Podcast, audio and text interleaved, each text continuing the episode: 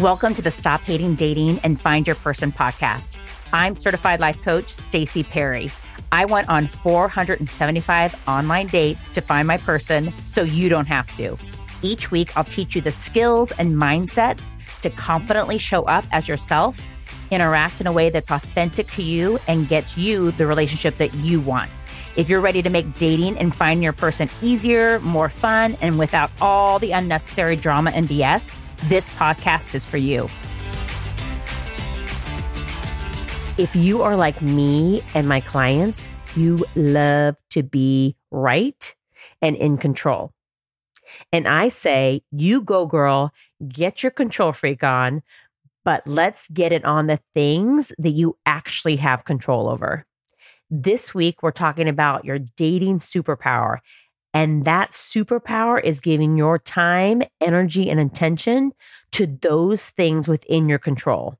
This is a skill you can grow, and it's an absolute superpower when it comes to dating and finding your person. A lot of the times when you're dating and feeling like bummed out and discouraged and frustrated, you're feeling that way because you're preoccupied with situations and people you can't control and you can't change. So I want to get you noticing when you're stuck trying to control things out of your control and get you faster and faster at getting unstuck. Because believing we need people, apps, and situations to change in order for us to get the relationship we want puts us at the mercy of those people, apps, and situations. All the craziness of dating can stay the same, and you can learn to weed through it and find your person.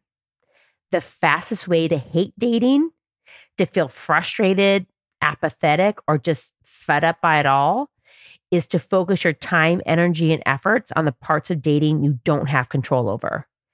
And conversely, the quickest way to make dating and finding your person more pleasurable and successful that's what we want, right? To be successful, to be done with dating and moving on to sharing your life with your special person is to get really clear on the difference between what you don't have control over versus what you do have control over.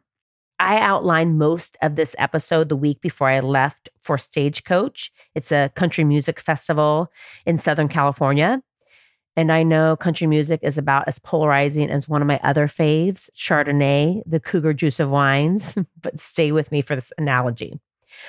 I've gone to Stagecoach for many years with a group of friends.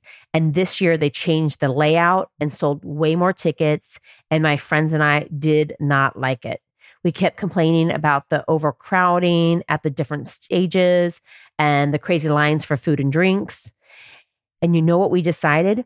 We're not going to go next year if we don't hear they are going to fix some of the things that they changed this year that we didn't like. We are going to vote with our dollars and go to another music festival. We can't control Stagecoach, how it's run, how it changes over the years. We can control if we choose to go. You know, I think that it was so bad in the area where where you pay to have seats that someone will end up suing them. Like it was just a shit show. And some of my clients bring the courtroom to our sessions and come prepared to convince a judge and jury that dating is all kinds of fucked up. That decent humans shouldn't ghost, that there should be an app with only quality guys who want a real life partner, that people should just ask you out already instead of texting back and forth forever, that people should be transparent and not waste your time. And for God's sakes, people, date your own age. And I know you could defend some of these cases too. The love bombers, gaslighters, narcissists, ghosters, breadcrumbers, jail sentences for them all if you and my clients were the lawyers in the courtroom. But the reality is, all this annoying stuff is basically just a distracting part of dating. Being right about these things simply isn't useful when it comes to your quest to find your person it doesn't move you towards the relationship of your dreams. And even worse, it keeps you stuck, it zaps your energy, and it distracts you from the goal of finding your person. And worst case scenario, it has some of you not even entering the dating game or totally giving up and quitting on your dream of finding your person. Do I wish that all the people you liked had their shit together, were transparent about where they were emotionally and what they wanted in a relationship? That everyone was an emotional adult when it came to communicating and taking responsibility for their actions? Hales, yes. Is that the reality? Hales, no. I am with you. You are right about most of your complaints about dating, but it's just not useful to focus on these things because we cannot change them. So we need to stop looking for things to be fair and start looking for where we have the power to do something that moves us closer to finding our person. We need to stop wanting to be right and start looking for things we can do something about. I personally am not a big fan of the rules or being told I need to be in my feminine energy or need to lean back. But where I think these philosophies on dating get it so right is that it has you not trying to control other humans because you simply can't control other humans and it's a waste of your precious time and energy even to try.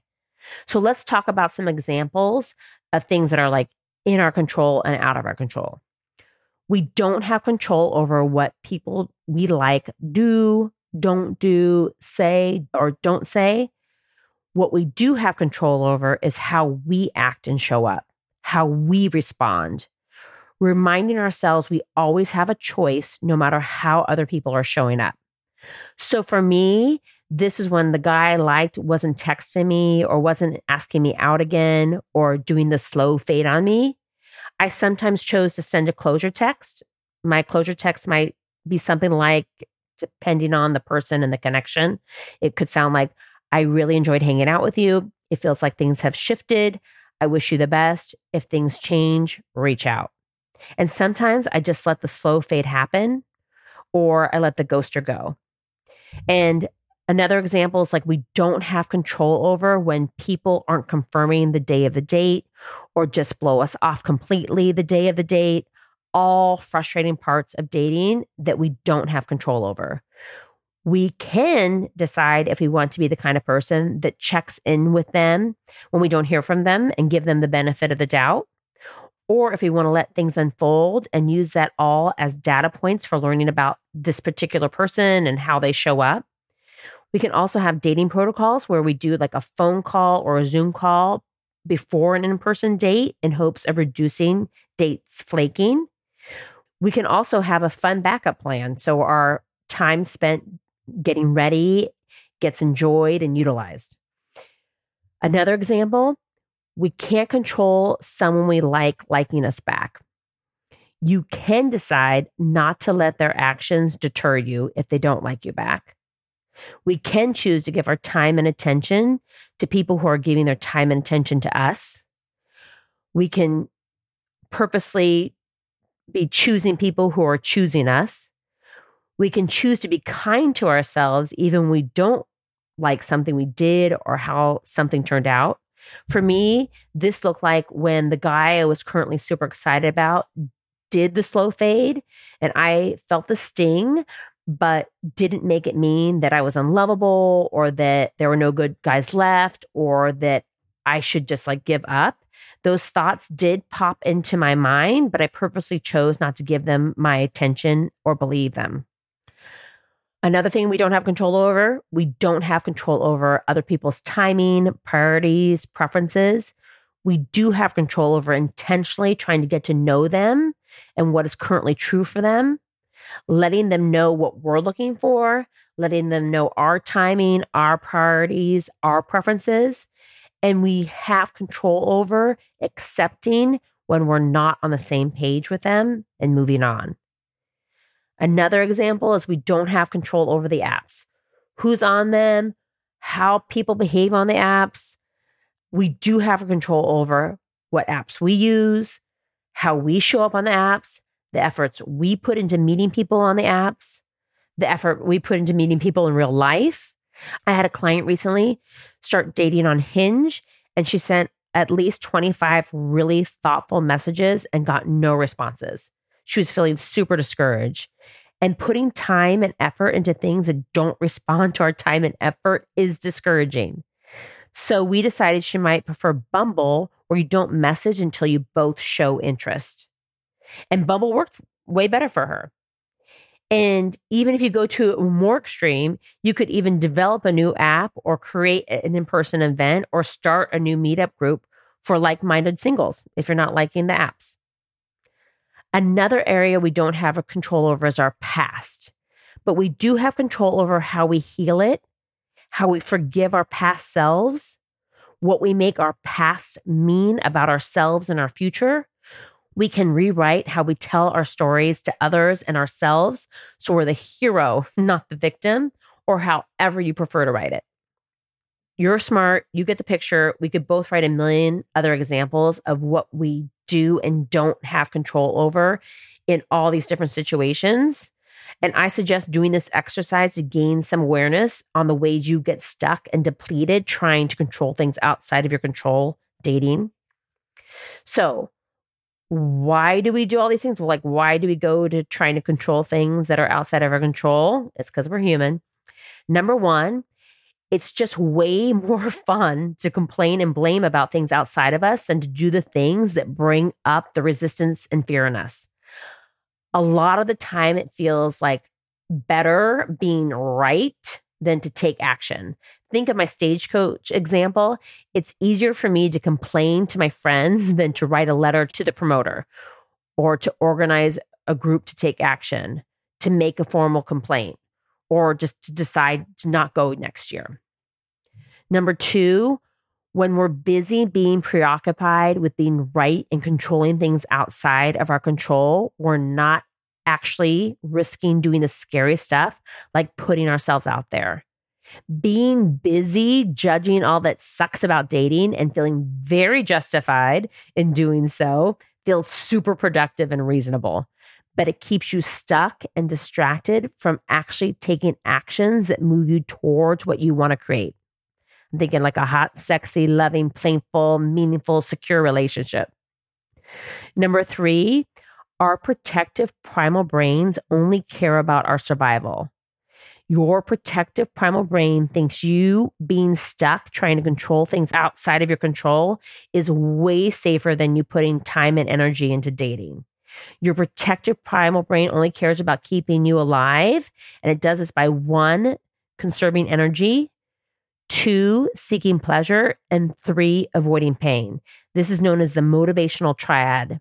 And we will discuss the motivational triad often because it's always influencing our thoughts and emotions and actions and behaviors. It's our default subconscious operating system that we need to be aware of and not let it be in charge of our dating life. So, now what? What should you do with all this? First, just practicing noticing when you are trying to control the uncontrollable is so powerful. Just simple awareness is the prize. Give yourself a gold star every time you catch your brain trying to get you to control something outside of your control. Awareness is the first step to shifting your focus towards things you can control to get the outcome you want, finding your person. Second, acknowledge yourself and the experience. You're not a robot. People we like flaking on us or not liking us back is not a fun experience. For me, this was being sad and processing the sadness when the guy I was currently into wasn't into me, giving myself a breather to process the uncomfortable feelings that were coming up for me, and then reminding myself I'm doing all of this because I want a life partner, and then putting in some swipes to drum up some new action. Third, I know my fellow control freaks and lovers of being right also don't like the thought of people wasting our time. So maybe a thought for you when you catch yourself trying to control the uncontrollable is simply remind yourself it is a waste of your time. Four, when you get stuck in the situation, ask yourself what is and isn't in your control in the situation. This is happening this is a situation. So now what? What do I want to do now? How do I want to respond or show up? And then, fifth, reminder you're a human. Your protective primal brain doesn't know the difference between what's controllable and what's not, and will try to get you to control the uncontrollable. You just don't have to do what your brain says, and you don't have to believe everything your brain says. And with practice, you're going to get better and better and faster and faster at redirecting your brain to the things within your control. And again, this is a skill and it is one of your super duper powers when it comes to dating and finding your person. Mwah. Love you. Go get them. Thank you so much for listening. If you're ready to stop hating dating and find your person, let's chat. You can pop right on my calendar for a free coaching call to see if private one on one coaching feels like a fit for you. It's like our first date to see if we're a match. You can get access to my calendar on my website at stacyperrycoaching.com. There's also a link in my Instagram bio or use the link in the show notes. Just do it and get yourself booked for a free coaching consult call and let's go find your person.